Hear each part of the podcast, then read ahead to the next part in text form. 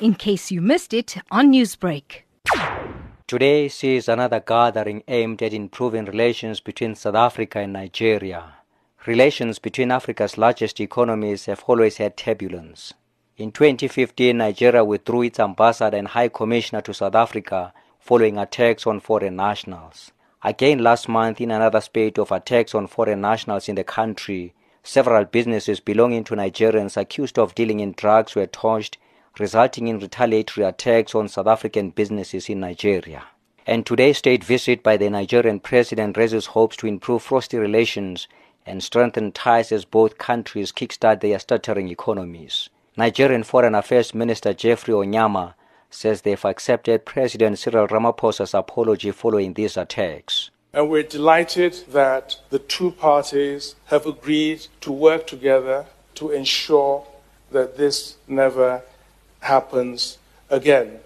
And we do look forward to taking concrete measures together to ensure that we do not see a repeat uh, of this. Our president also expressed his profound regrets at some of the retaliatory actions that were taken in Nigeria, which the law enforcement agencies in Nigeria were very, very quick to douse and address. And while some accuse South Africans of xenophobia, some Nigerian intellectuals beg to differ. Software engineering expert Dr. Charles Awuzie says South Africans are not xenophobic and not all Nigerians are criminals.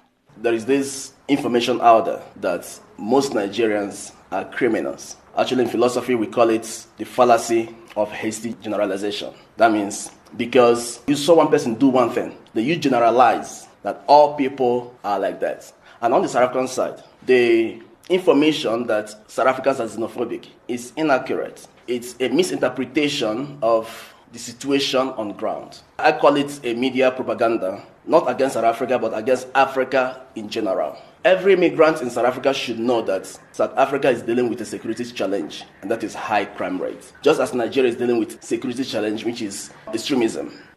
The two-way trade between South Africa and Nigeria is standing at just over 56 billion rand. And as an oil-scarce country, the trade balance between the two countries is skewed in favor of Nigeria, with Pretoria importing goods well over 50 billion rand. I am Ntebo Mokobo in Pretoria. Newsbreak, Lotus FM, powered by SABC News.